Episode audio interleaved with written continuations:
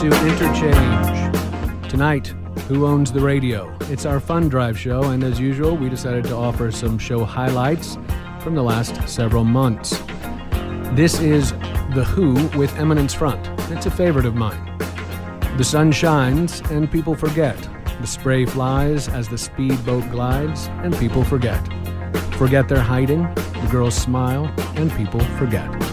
Also, tonight, we're joined by Marissa Moorman in the studio to help us understand the way radio has shaped cultures and histories other than our own. Marissa is an associate professor in the History Department and Media School at Indiana University. Her research focuses on the intersection between politics and culture in colonial and independent Angola. She's interested in the ways that cultural practice is productive of politics and not just derivative of it. She's currently working on a book project entitled Powerful Frequencies Radio, State Power, and the Cold War in Angola, 1933 to 2002, which looks at the relationship between the technology of radio and the shifting politics of southern Africa as anti colonial movements established independent states in the context of a region newly, char- newly charged. Right? Sorry, thank you. Newly, char- Marissa nodded at me. Yes, newly charged by Cold War politics. This book attends to state dynamics of, con- of consolidation through techno political processes and the human interferences that jam those grand plans. Thanks for joining us for Fund Drive, Marissa. Brave soul. My pleasure. Yeah. Um, before we begin, I'll ask all of you listening right now to call us and pledge your support to Interchange and WFHB. We're about to give you multiple reasons to do so, but you already value the show. Put a dollar value on it and call us right now, 812 323 1200. You can also go to our secure page online, WFHB.org. Hit that donate button on the right side of the page. You can't miss it. Let us hear from you. Let us announce your name and proclaim our solidarity to each other. Now, we're going to turn to our first clip. We prepped you for it with the Who song. We used this for our show with Thomas Frank. Assistant producer Rob Schoon was the host for that show, which we called It Takes a Democrat. Frank was in town promoting his latest book, Listen Liberal. Well, liberal or not, let's take a listen. You make arguments about these insular experts taking over the government under Democrats, uh, spe- especially Barack Obama. Um, that was something I was originally kind of excited about with Barack Obama. Here's a guy oh, who's yeah, intellectual. Oh, me and he too. Talks I, to us. no, like I was I was so excited when he became president. Yeah. Yeah, that's like he's he's my guy. I he, had been a professor at the University of Chicago. I had met him at a house party there in Hyde Park, and uh, yeah, I was like, I was one of these guys that was like crazy enthusiastic about him. You know, this is finally one of my people is going to be president, and he's going to, you know, he's going to bring in the smartest people, and he's going to show you what what uh, what brains and learning can do. Uh, you know, the opposite. Of, we're looking at George Bush. You know, hacks and cronies, cronies and hacks. Right. You know, it's like the biggest, you know, botch of all time. And here comes Barack Obama, this brilliant man with a, you know, incredible orator, this ability to explain complex ideas. Wow. Yes. I was, I was excited. But but what's wrong with having a bunch of smart people running? Well, we learned, didn't we? Yeah. you, you, you put them in there and, uh, and they, uh, they continued the policies of Bush in the most important question before the nation, which is what to do about Wall Street.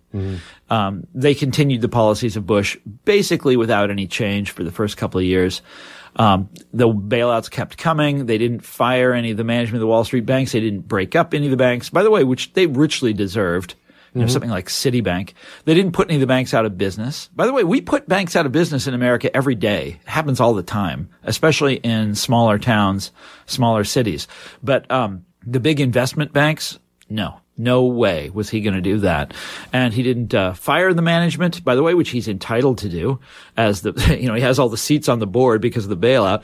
Uh, when Roosevelt was in a similar situation, yes, they would routinely fire the management of the banks that they bailed out constantly. They always did this because they're, they'd been committing fraud. He, Obama didn't prosecute these guys. By the way, they prosecute little people all the time for lying on mortgage applications. They're probably Oh, right. still doing it. Um, the FBI is like hunting these people down. Uh, but they never touch these guys who package that, who knew, knowingly package that stuff up up and sold it off to retirees in Germany or wherever, you mm-hmm. know? These, these incredible frauds, uh, that went on on Wall Street and nobody ever paid for that. And that is that was mind blowing that Obama screwed that up. And by the way, if you ask me, that's the issue that, that is the issue that is more important than any other issue. Had Obama acted, uh, in a, you know, a resolute, um, had he gotten tough with Wall Street, I don't think you would have seen 2010, the Tea Party disaster mm-hmm. year. I don't think you would have seen Trumpism. Occupy I, too. Well, Occupy, right. Uh, none of this would have happened. Uh, I think that he would have turned the situation around, the economic situation around very quickly. Uh, you know, look, inequality is worse now than when Obama started. And a, that, a lot of that is because the Wall Street, because of the financialization of the economy. These people take everything. They mm-hmm. take everything. We don't make things in America anymore. It all goes to Wall Street. Obama had it within his power to change that the country expected him to change that, and he didn't do it. Mm-hmm. And that failure, I think, is going to haunt the Democratic Party for a very long time. So I saw on Frontline uh, basically a recap of the Obama administration recently. The episode where he calls in all the Wall Street, you know, leaders to the White House uh, that was the critical like, moment. Oh, they're in trouble. Yeah. And, yes. And then they all they all come out, and the catchphrase is "We're all in this together." Yeah. Nothing changed. That's one of the one of them. That's a different that, kind of solidarity. Yeah, right? that's right. Obama, the, the, Treasury Department, and the banks. They're all in this together. Yeah. Yeah. We're going to foam the runway for the banks. Is what Tim Tim Geithner said. Foam the runway for the banks. They uh, they're yeah. Nothing changed. One of the bankers said after that meeting, "Hey, this is great. Nothing changed." That was Rob Schoon interviewing Thomas Frank about his book, Listen Liberal, here on Interchange. Uh, this is our special Fund Drive show, and we're going to turn to another clip right now. Uh, this one with Nancy MacLean, uh, who is very sure that the left has not quite taken the full measure of Charles Koch, who, by the way, is said to have studied the organizing strategies of Lenin and and here's where I also differ, I think, from many um, liberal and left critics of the Koch monies. I actually think Charles Koch is a very brilliant man, and mm-hmm. I think the left has grossly underestimated his in, intelligence and his strategic um, ability. You know, mm-hmm. this man, yes, he inherited a family business, but he multiplied it at least a thousand times over, possibly as much as five thousand times mm-hmm. over. So he's a very, and he's got three engineering degrees from MIT always playing the long game, etc. So he's a very smart man. And again, what he came to understand is that libertarians would never get out of their little self-reinforcing ghetto and that they needed to somehow harness larger numbers to give the appearance of popularity to what they were doing to the country. And the way that Koch and his advisors found to do that was to appeal to these wider forces, mm-hmm. like the religious right, like the NRA and the gun lobby, um, uh, you know, and, and other other such groups. And basically, you know, each of these groups gets something in this scheme that it wants, or I should say, its leaders get something that mm-hmm. they want. Um, but those leaders turn out the voters to the polls. Right. And again, what is just so um, infuriating, as you could mm. hear in my sigh, I guess, to me about this cause, is the way the leaders aren't telling the grassroots the truth. Right. So, a case in point, um, two of our best, you know, the best social scientists in the country, Theda Skocpol at, at um, Harvard, and one of her students, Vanessa Williams, did a fantastic book about the Tea Party where they just went on a kind of a listening tour, right? And mm-hmm. they wanted to understand what was going on. So they went out to Tea Party groups around the country and, you know, all kinds of different localities. They attended meetings, they talked to people, they interviewed them. They could not find a single grassroots Tea Party member who wanted to see the privatization of Social Security and Medicare. Mm-hmm. You know, and by privatization, people need to remember you take those funds away from the government, you give them to the financial sector. Mm-hmm. And we've all seen how responsible the financial sector right, is. Right. No grassroots Tea Party person wanted that. And yet, Charles Koch and what Skocpol and, and Williams call these roving billionaires who attached themselves to this cause, who made this the energy at the grassroots a delivery vehicle for their own agenda, are using that grassroots energy of the Tea Party groups as a battering ram to get what they have long wanted, which is Social Security privatization and Medicare privatization. So, you know, I just honestly, as somebody who studies, again, social movements, the idea that self appointed leaders of a cause would be using the grassroots members to do something that they they don't want. You know, mm-hmm. um, it's just I've never seen anything like it before, and I, I frankly I don't think we've seen anything in world history of the audacity of our right wing billionaires at this point. And the reason that is happening ultimately is that we have allowed inequality to develop to a degree in our society that most people cannot even process. It right. is so great. You know, they don't even have a sense of how bad it is. But the fact that somebody like Charles Koch has, you know, five or six billion dollars, mm-hmm. so that tens of million do- of dollars of, you know, investment in various groups is pocket change to him. Right. You know, that, that, that they can use that to push this agenda, which is antithetical to the wishes not only of Democrats, but of Republicans too. That tells us that we've come to some kind of a pass in our society where we need to listen up and pay attention. Again, that was Nancy MacLean. She's the author of the, um, well, she's an award winning scholar and the author of Democracy in Chains the Deep History of the Radical Right's Stealth Plan for America. That was described by Publishers Weekly as a thoroughly researched and gripping narrative, a feat of American intellectual and political history. It's gotten into a little hot water, too. It criticized James Buchanan, who was an economist, uh, Nobel laureate economist, uh, who is widely praised and loved by libertarians across the world and public choice economists. And uh, many, many people sort of took out after Nancy MacLean for disparaging much of, of what uh, what Jim Buchanan might have been about. So uh, that's been interesting to follow as well. Uh, it's about 5:42 now. We're going to take a little bit of a a pledge break for before we go into an actual break, some some music. So, right now in the studio w- with me, Marissa Moorman, as I said, she's going to come back in after the break, and I've got in the engineering booth uh, Bryce Martin, who's our studio engineer, and Jennifer Brooks, a former studio engineer, and Rob Schoon, assistant producer. So it takes a village, right? Uh, the the thing about uh, local community radio is that it's participatory. How about in the studio there, Jen or Rob? Do you have a sense for what how you value community radio? Well, I definitely do. Hi, Doug. Hi, Jen. Um, Hi, Doug. Hi, Rob. so, uh, you know, just listening to the clips from the prior that you just played, you know, we had guests Thomas Frank, journalist and author, and then also um, a professor of history and public policy at Duke University, Nancy MacLean.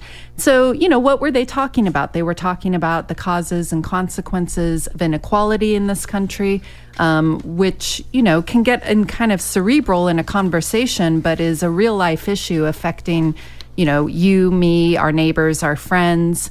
Um, Interchange, I know, did a four part series on neoliberalism. Mm-hmm. So, you know, this is not sort of just academic. These are, this is a forum for the community to come together to talk about uh, matters of real significance and consequence. And it's important that we understand and be able to frame sort of the problems that vex us all.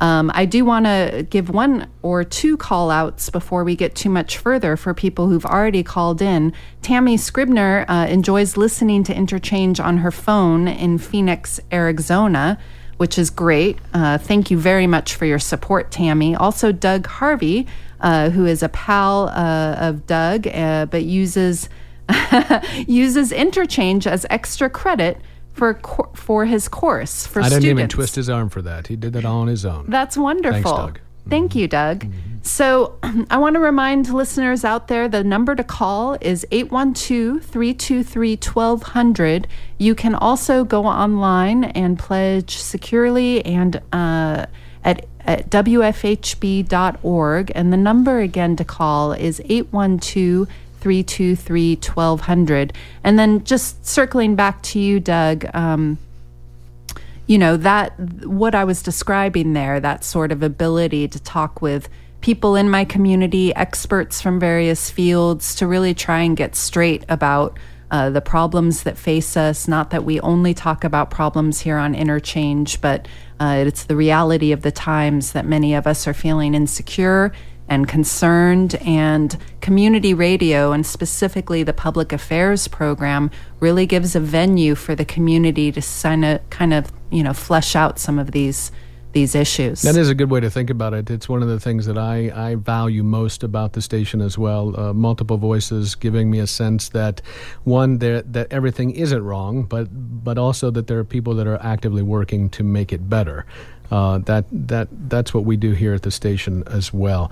Uh, Jennifer Brooks again in our uh, engineering studio, and we're going to take a break right now with uh, a song called "High Cotton" by Alabama. We used this song for the "We the Shackled" program uh, with Nancy MacLean, as it seems to me Alabama's music embodies the mythologies of the glorious white South and the valorization of the hardworking individual in opposition to government and a handout.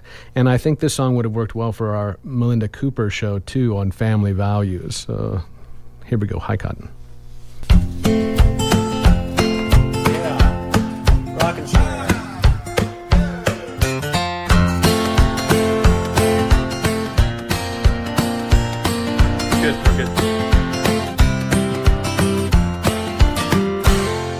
We didn't know the times were lean. Round our house the grass was green. It didn't seem like things were all that bad. I bet we walked a thousand miles, chopping cotton and pushing plows, and learning how to give it all we had.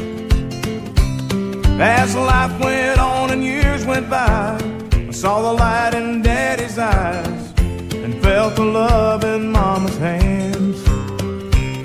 They kept us warm and kept us fed. Taught us how to look ahead. Support for WFHB comes from Limestone, Post and Online Culture and Lifestyle, magazine for Bloomington and beyond. Explore articles, photo essays, and videos on the arts, outdoors, local history, community events, and all the topics that make Bloomington such a great place to live. Limestone Post, writers with a voice, photographers with a vision.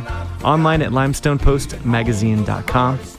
And support for Interchange comes from listeners like you and Smithville Fiber, a local provider of internet, voice, and TV service, now also offering home automation and security systems for homes and offices throughout South Central Indiana. More information on Smithville's home automation service is available at smithvillesecurity.com. And support for comes from the Uptown Cafe, a Bloomington landmark since 1976, serving Cajun Creole and home cooking specials every Tuesday and Wednesday evening featuring a full bar serving fresh handcrafted cocktails. The Uptown Cafe is located in downtown Bloomington, and more information is available online at the hyphen uptowncafe.com. We were walking in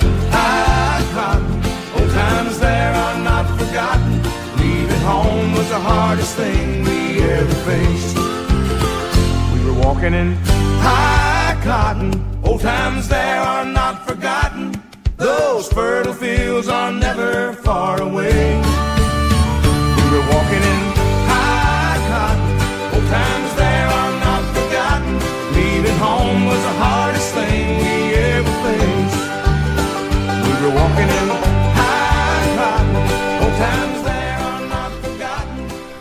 Welcome back to Interchange on WFHB. It's our Fund Drive show. Uh, so before I go any further, I'm going to give you a phone number to call 812 323 1200.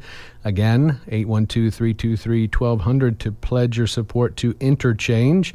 Today's show is a, a highlight show, but we're also joined in the studio today uh, with, uh, excuse me, by Marissa Moorman, an associate professor in the history department and media school at Indiana University. Her research focuses on the intersection between politics and culture in colonial and independent Angola. She's interested in the ways that cultural practice is productive of politics and not just derivative of it. Uh, so tell us a little bit about your research, uh, Marissa, how the radio was used as a kind of, uh, in a kind of guerrilla fashion in Angola, uh, and maybe the years that you're studying. I don't, yeah. Sure. Thanks for having me here. It's a great treat to be able to talk about radio on Thank the you. radio. So I study. I'm doing a book right now on the history of radio and state power uh, between the 1930s and the early 2000s in Angola. That's the sort of broad uh, time period I'm looking at. But it really is used in a in a guerrilla form in the 1960s and 1970s as Angolan nationalists take up radio as part of their struggle against the colonial, the Portuguese colonial Portuguese, state in Angola.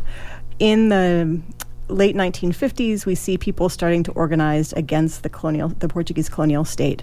The Portuguese colonial state is not at all interested in contemplating independence in any shape or form. Even though it's this tiny little kind of a backwater country, right? Right, Yeah, exactly. yeah. And Angola, which was one of several um, Portuguese colonies, was 16 times the size Yeah, of, of Portugal. Mm. Other countries on the African continent were winning their independence by the 1960s. 1960 is sort of the banner year for Mhm. independence on the African continent. And Angola's neighbors, uh, both of the Congos, the Republic of the Congo and what is today the Democratic Republic of the Congo, both became independent in Hmm. 1960. Okay. So there are a number of uprisings in Angola in 1961. The Portuguese state reacts with tremendous violence, brutal violence, decapitating people, putting their heads on stakes to terrorize people, and demonstrating that they're not at all interested in negotiating Wow. any kind of political sovereignty or even any kind of political reforms. These these then sort of small nationalist groups decide to take up arms and to move into exile in these in newly independent neighboring countries. Both of those countries, um, the Republic of the Congo and the Democratic Republic of the Congo, had broadcasters, and in fact, um, the Republic of the Congo, with which is with its capital in Brazzaville, had the strongest uh, transmitter on the entire continent because Charles de Gaulle had placed his his second uh, Free Fran- French Republic there during World War II, and so Brazzaville had a tremendously strong um, transmitter, and the, and broadcast could be heard across the continent. Wow. So one of the two nationalist movements based itself there, and they began to broadcast into Angola. At that point, the Portuguese state had a broadcasting system, but it was fairly weak, and most of the broadcasting that was happening in Angola had been the result of Portuguese settlers who had organized there and who had started sort of amateur broadcasting, hobby broadcasting, in what were membership based radio clubs that Okay. existed throughout Angola. Clay, get a, give me a sense of what kind of things that, I mean, what does a radio club do? So radio clubs were were essentially sort of um, community based in that they were local membership based, but in this case, that was it was really. Pr- Uh, predominantly run by white settlers, predominantly, you know, kind of white men. And they were interested in local football matches. They put on radio theater. They would record and perform a lot of live shows, so music and things like that. But some of them were interested in, in local folklore, there was some to some degree they focused on on Af- things African, but they were predominantly focused on Portuguese life in the colonies. They looked at sports. They would focus on. Um, you know, comedy routines. They would write their own shows, and it was a very dynamic, actually, part of Portuguese life in the colonies Okay. Interesting. um, and much more active than the than the official colonial broadcaster. Hmm. Much more, much more interesting, much more dynamic. So there's a state broadcaster, basically, a Portuguese official broadcaster, and then radio clubs to do fun things. The radio clubs did the fun stuff. Right, That's right. Um, and the state broadcaster was boring, and that was Ah, sure. exactly its reputation was that it, it sounded like a state, Sure. and nobody really listened to it. Gotcha. Um, and the clubs did the interesting stuff. Gotcha. There were not very many African voices on the radio at that time. Mm-hmm. So when these national liberation movements moved into exile and started broadcasting, they had a profound effect because lots of people listened to the radio Mm-hmm. and people began listen ban- began to listen to them in secret. So people would tell me, you know, people who I spoke to who listened to radio in this period told me stories about listening to transistor radios hiding under their beds or driving their cars into dark soccer uh, soccer fields and turning off all the lights and turning the transistor on so that they could listen to what were essentially bland, banned or clandestine radios um, and what the secret police regarded as um, enemy broadcasters. Um, and then they would tell their friends about them. They would tell them what they heard. So technologically, these were just broadcast over particular channels. Uh, so they were sort of piggybacking off of that tower. Is that right? Right. They would be Mhm. broadcast in this case from the from the national broadcaster in a neighboring state, Mm-hmm. um, and then often they would have to change the frequency they were broadcasting on Mm-hmm. because the colonial state started to jam them. Okay. Okay, so uh, definitely, um, and were they doing things at that time as part of the liberation movement? Like that's generally what what they were doing, talking about how to how to what uh, gather, how to So what the- kind of propaganda? I suppose The guerrilla broadcasters did a number of things. They would, because they were engaged in a military battle with the Portuguese, they would report on military struggles, and they would engage in, you know, they would talk about propaganda. And in fact, one of the early broadcasters said to me, he said, "Oh, I learned how to write propaganda for the radio in Algeria." Um, he said, I learned how to kill people with a pencil. I said, oh, what do you mean? he said, oh, no, I learned that when, you know, when you're writing propaganda, you don't, you never say that you killed an even number of people. Ah. So what was four would, would become seven, hmm. things like that. So they, hmm. they would change, you know, they would talk about military battles and they would rewrite the news because, of course, they were, the news that was broadcast from the official broadcaster in Angola was very censored and they would only talk about certain things and there was no discussion of the national liberation movements there was discussion they were referred to as terrorists and enemies Right. um, and military battles were always depicted um, in a way that served the portuguese Sure. so they were they were um, broadcasting a kind of propaganda that served their own purposes Right. Were there newspapers at the time? There were newspapers but they were also highly censored Mm-hmm. everything had to go through the state An easier way to be um, secret, the radio, than trying to do some some underground press. absolutely Yeah, yeah. So they could, um, so they could broadcast. They would broadcast about military engagements. They would also educate people about colonial history, right? They would try to persuade the Portuguese soldiers and Africans who fought for the Portuguese army to desert, Okay. And and explain to them that they were fighting essentially against their own interests. That the Portuguese state represented big capital. That it wasn't interested in the common person, and that they should abandon. And that they should, if they came over to the other side, hmm. they would be welcomed. They would be supported. They would be helped, etc., cetera, etc. Cetera. And they would encourage people to join the struggle.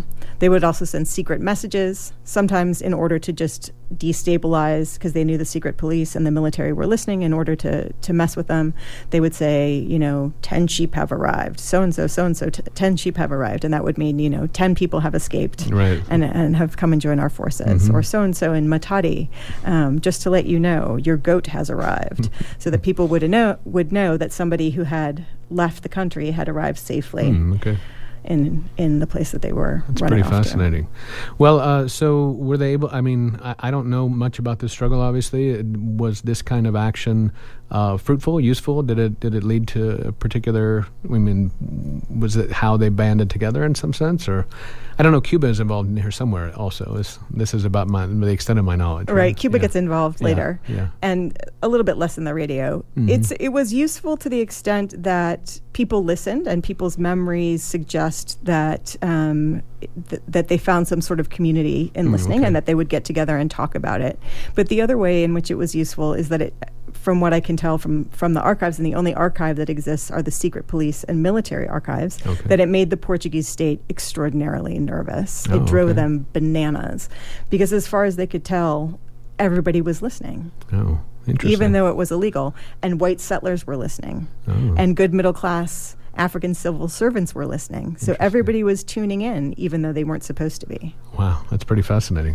We'll have to continue to talk about that. Uh, we don't need clips for this show, do we? that was Marissa Moorman uh, talking a little bit about uh, Angola and the use of radio, contraband radio, I, I guess, uh, secret radio. Uh, we're going to have to take a break right now, and uh, what we're going to do, I think, is listen to Talking Un American Blues by Betty Sanders. This is a song we played off of the Bluff of the Century. It was a show about Nixon and Alger Hiss and the Cold War. And we may listen to that clip when we come back. I'm not entirely sure. But this is Interchange on WFHB.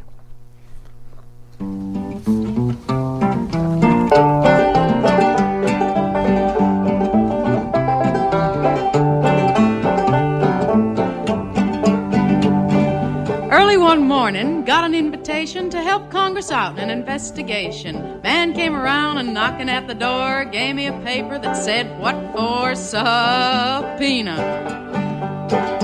Looking for un Americans. Look in the mirror. Now, if you want an invite, here's what to do. You gotta talk for peace, sing it too. Visit your neighbors, hear what they say. Before you know it, you're on your way, fair paid ride in style first. And this is. Interchange on listener supported WFHB Bloomington, Bedford, Ellettsville, Nashville Community Radio for South Central Indiana. And you can always go online at WFHB.org. Take a very quick look at the weather. It's high of 71 t- today, the 50% chance of thunderstorms. Tonight, looks like there are showers likely at 70%, a low of 58 degrees. On Wednesday, a slight chance of showers at 20% and a high of 65 degrees. Wednesday night, cloudy and a low of 56. And then looks like it'll clear up a little bit, mostly cloudy, but a high of uh, 66 on Thursday. Partly cloudy Thursday night and a low of 54. And support for Interchange comes from listeners, listeners like you and Smithville Fiber, a local provider of internet voice and TV service, now also offering home automation and security systems for homes and offices throughout South Central Indiana. More information on Smithville's home automation service is available at smithvillesecurity.com. And thanks to our donors and our fund drive sponsors, Loren Wood Builders and Michael's Uptown Cafe, and for Rush Hour Station for lunch here the station. You don't have to answer that question if you think it might tend to incriminate you. Now, Mr. Wood, get out of your rut. Do you swear to tell the truth and nothing but? Well, Wood said he would, but we knew he wouldn't, and even if he would, well, he damn well couldn't, but that's Congress for you. Week in, week out, week all over. Now, Wood, he couldn't rest on his laurels. He tried his best to corrupt our morals. He talked about Philbrick, boot ends too. They're getting theirs. How about you? Now, I like chicken, I like duck, and I don't object to Welcome making back to Interchange. I'm Doug Storm. It's our Fund Drive special. Who owns the radio? We're listening to highlights from the last several months, and we've got Marissa Moorman in the studio with us, sharing insights on the use of radio during liberation struggles in Angola. And uh, I know that sounds good, and you're ready to get to it. But first, we're going we're going to have you take your phone out of your pocket, wherever that device is. I know it's not far from you, and dial 812 323 1200 to make a pledge of support to Interchange and WFHB. I'm going to kick it over to Jen Brooks in the studio right now. Jen, how's it going over there? Really good, Doug. Uh, uh, especially good because I have a couple of thank yous to call out. Uh, big thanks to Cynthia Brighttime for her pledge of support during Interchange, and also to Michael Siegel, who loves Interchange and also says hi, Doug. Hello. Um, so, yeah, we're doing good here. I want to remind listeners the number to call is 812 323 1200. Um, it goes without saying that uh, your financial support right now is the difference between uh, WFHB continuing to operate. Uh, at a sustainable in a sustainable way and not. So um, your help is very much appreciated. It's consequential and uh, i urge you to get to the phone right now 812-323-1200 um, doug i was listening to your earlier conversation with um, guest marissa Moorman and was really taken aback by um, her story and her contextualization of radio in uh, as almost a tool, not almost, a tool of insurrection, ins- insurrection and struggle against colonial powers.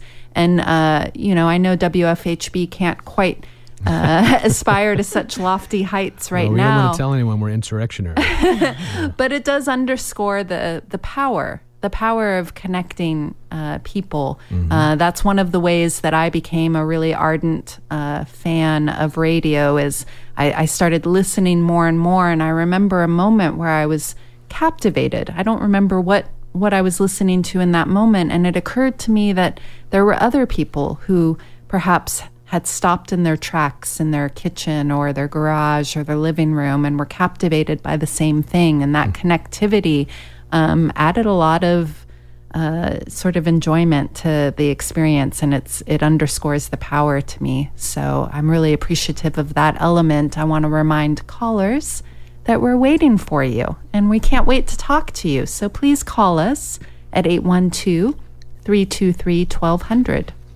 Yeah, that's uh, it's a great thing to say, Jen. It's one of the things that's fascinating about radio. It's that someone's talking into your head, right? Talking into your ears, like you hear them internally. It's like they're talking right to you, but also almost like you're hearing yourself in a strange way. It's a, such a strange medium, right?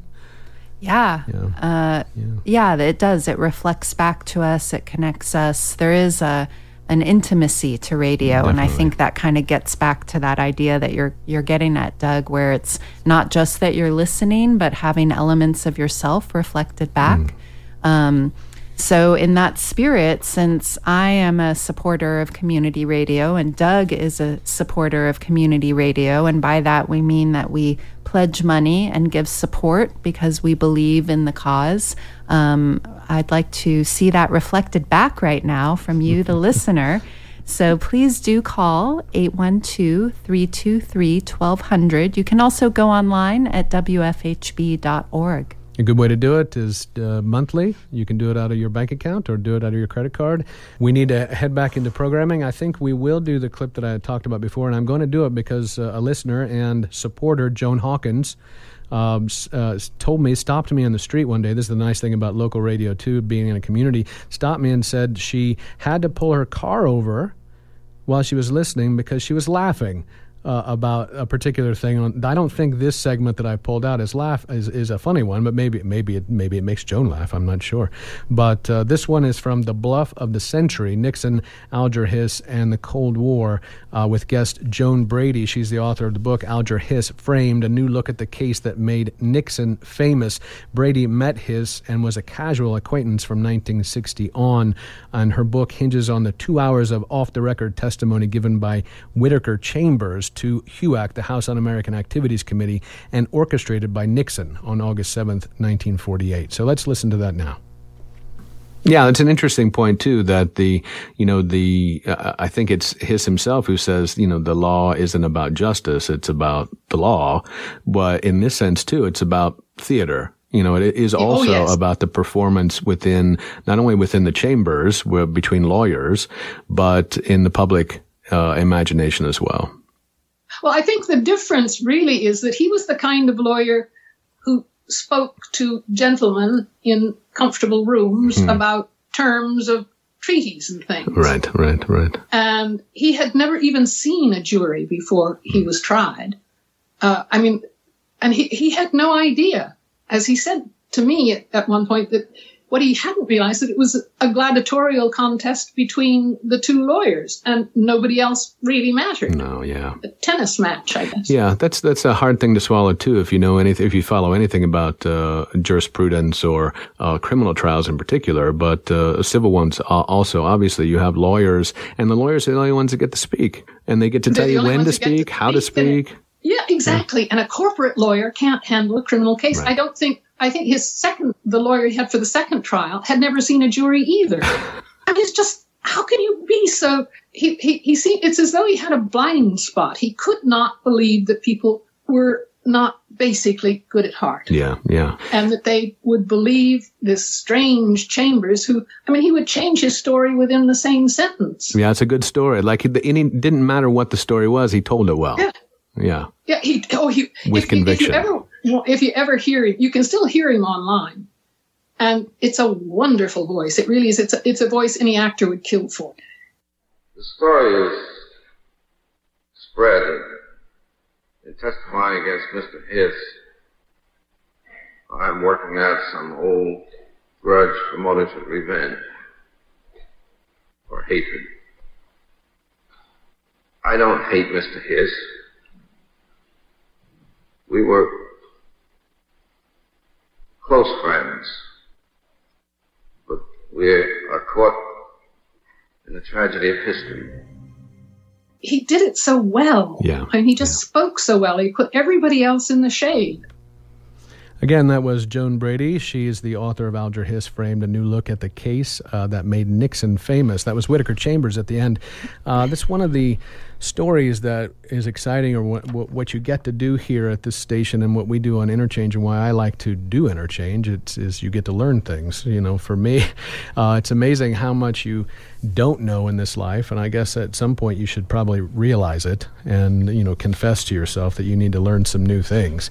Uh, this was one that was fascinating to me. Uh, Whittaker Chambers testifying and literally, at least as far as I can tell, lying about everything and everyone taking him seriously. And it was just a shocking thing for me to, to realize how simple or how easy that was. uh, to happen.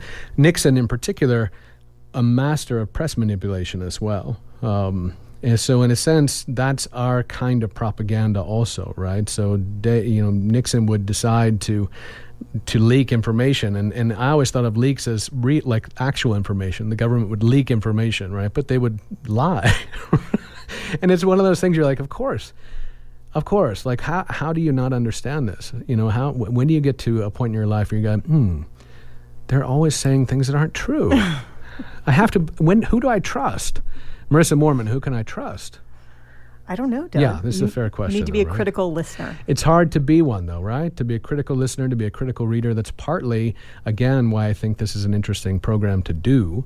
Uh, it forces me to try to look at multiple aspects of a particular topic. So I'm not, you know, just over here doing one thing on one voice with one perspective. I know we get tarred with a particular ideology, like all things, but I like to think that I, I do see various sides. It's not always true. I, you know, I have my way of thinking about things, right? Sure, but there are lots of, you know, you keep reading, keep asking questions, Keep and doing keep it. listening. Yeah, keep doing it. Uh, um, real quick, too, uh, as you as we've been saying throughout, this is our our fund drive show. Uh, it's a special show. We've had some uh, clips, and Marissa Moorman has graciously agreed to join us here uh, on this fund drive show to talk about. Uh, radio use in Angola, uh, liberation struggles in Angola around the. I guess we've been talking about the '60s for the most part. That uh, that uh, struggle for independence from Portugal. And uh, Marissa, when you were talking about those things, I found it just shocking in a way that um, so I you know you, I read Heart of Darkness when I was in high school right? And Heart of Darkness Sure. is this kind of thing right? A colonial story. And I know there are lots of lots of ways to disparage that particular book too as the voice of the colonial master also. Uh, and then reading Achebe's uh, Things Fall Apart. And so you understand these perspectives. But when you talk about a a particular um, a particularly egregious um, a- attempt to uh, terrorize a community like that. You know, to as you say, put heads on on poles, you know, on spears and poles, and and and scare scare people like that. It's not unusual through time for these things to happen. We have obviously terrorist tactics in this country as well, um, but it was it's kind of a hard thing to think about, right? It, in in the '60s, that's really not that long ago, right?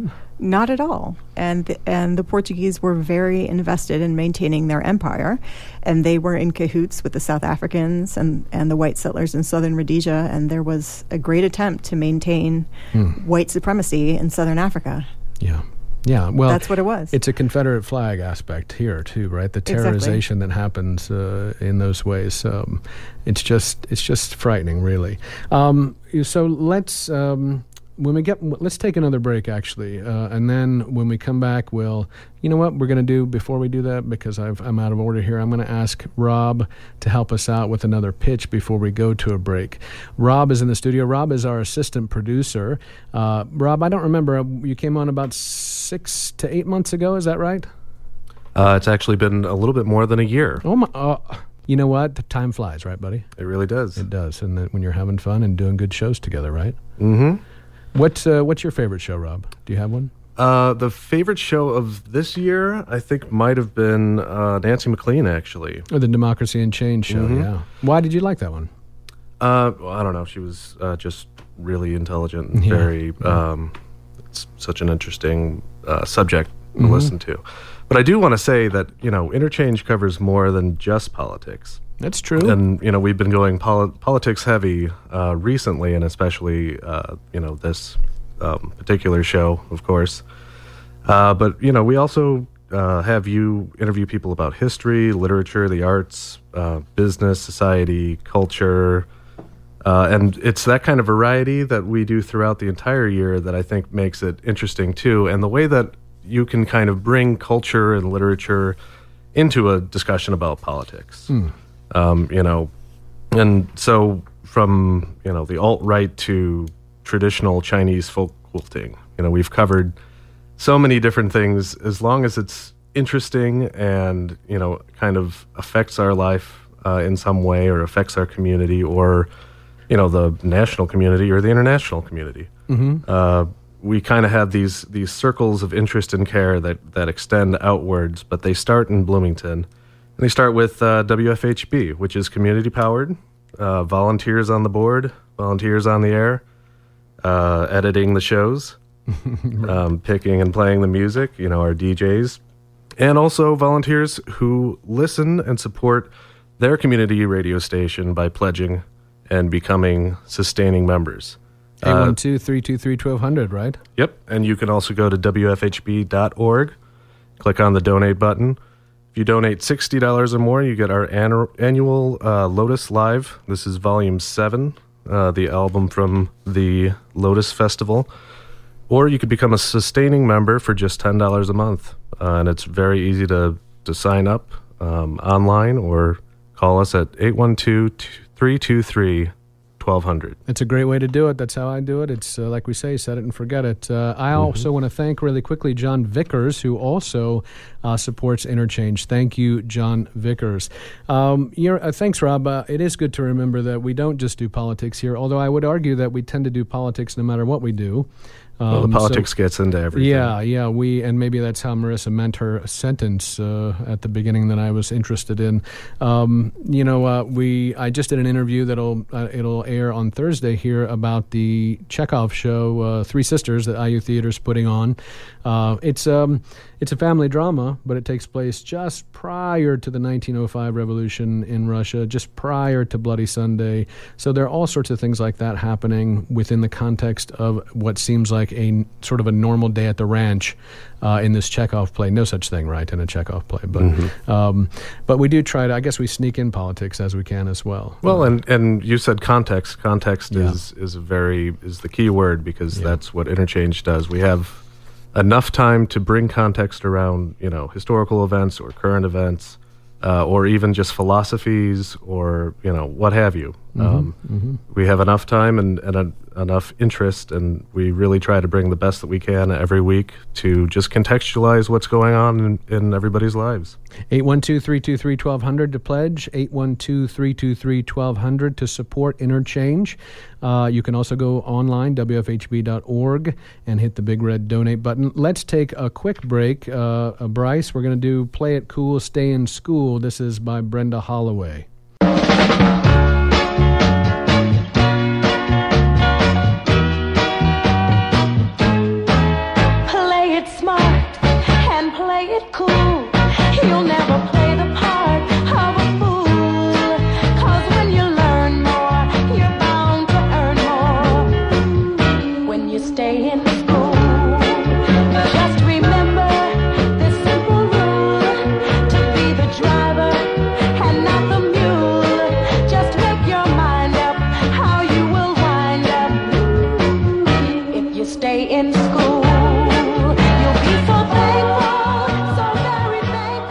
And support for WFHB comes from Bloom Magazine. The October issue features Voices of Recovery, eight stories of life after addiction by citizens of Bloomington who are leading productive, successful lives. For more information, you can visit magbloom.com. And support for WFHB comes from Juanita's Restaurant, located at 620 West Kirkwood. Juanita's Restaurant is a family owned and operated business that brings Mexican cuisine to Bloomington, Indiana. Catering service is also available. And more Information is available if you call 812 339 2340 or online at juanitas.com.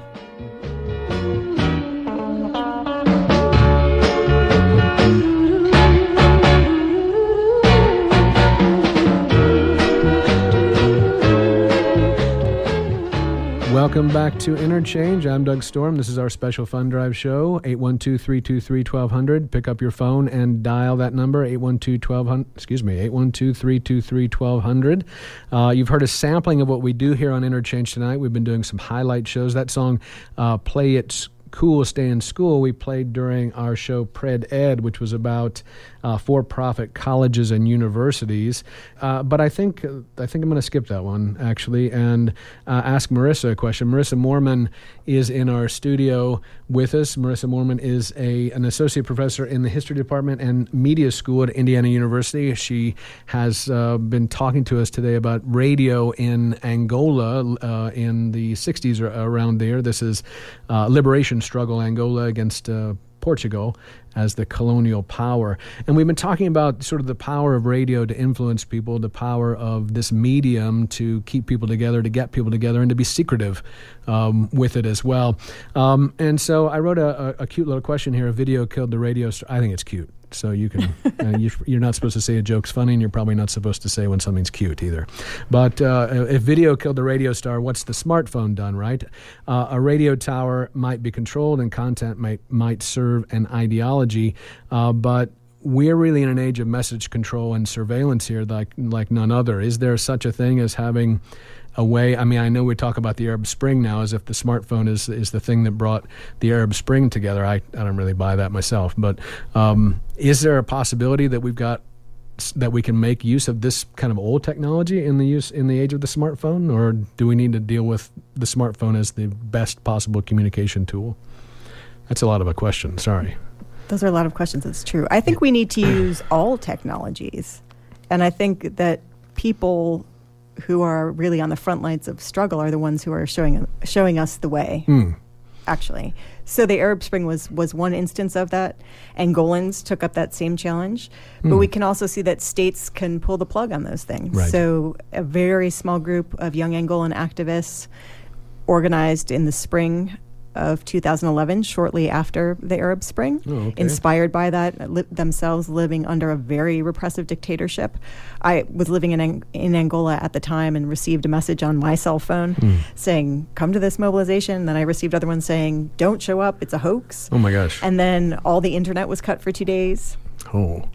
So there are ways Scary. in which those scary, right? technologies can also be limited. Yeah. At the same time, I think people are doing incredible things. We see people innovating in new ways. Mm-hmm. And cell phones, for example, use radio waves. Uh-huh. Every cell phone, the most basic cell phone has radio, is a radio, and has radios on it. So radios are now in the hands of far more people than they have ever been Oh, fascinating.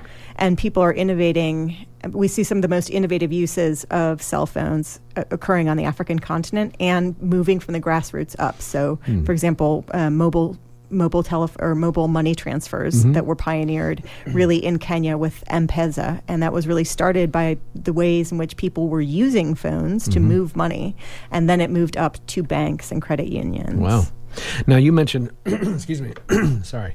You mentioned, uh, or mentioned something in in the um, the text that we read here, here earlier about uh, jamming technologies. Now, is there is that's just a ridiculous way the state tries to stop, or is it is it ever effective?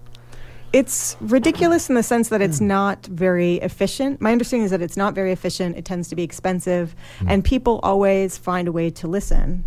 If you, we look at Fanon's writing, Frantz Fanon's work, for example, on Algeria, he's spoken in incredibly interesting ways about the way in which the liberation movement there used radio and how the French state jammed it, and then how people listened in response. Oh. They kept, you know, trying to pass on the message. Mm-hmm. The the liberation movement would say, "We're switching to this this frequency. We're switching to that frequency," and people would listen. They'd have to reconstruct the message. It makes people harder. It makes people work harder to put mm-hmm. the message together, mm-hmm. and therefore be more interested and to mm-hmm. find more of a sense of a community in it. And they're literally, you know, working, turning themselves into radios, then transmitting the sound, transmitting bits and pieces of the message, trying to reconstruct it. And so I think there's that aspect of it as well. In some ways, jamming only makes people try harder. Yeah, repression tends to you know, people push back against it. right? Exactly. It makes me. It, excuse me again. Sorry, everybody.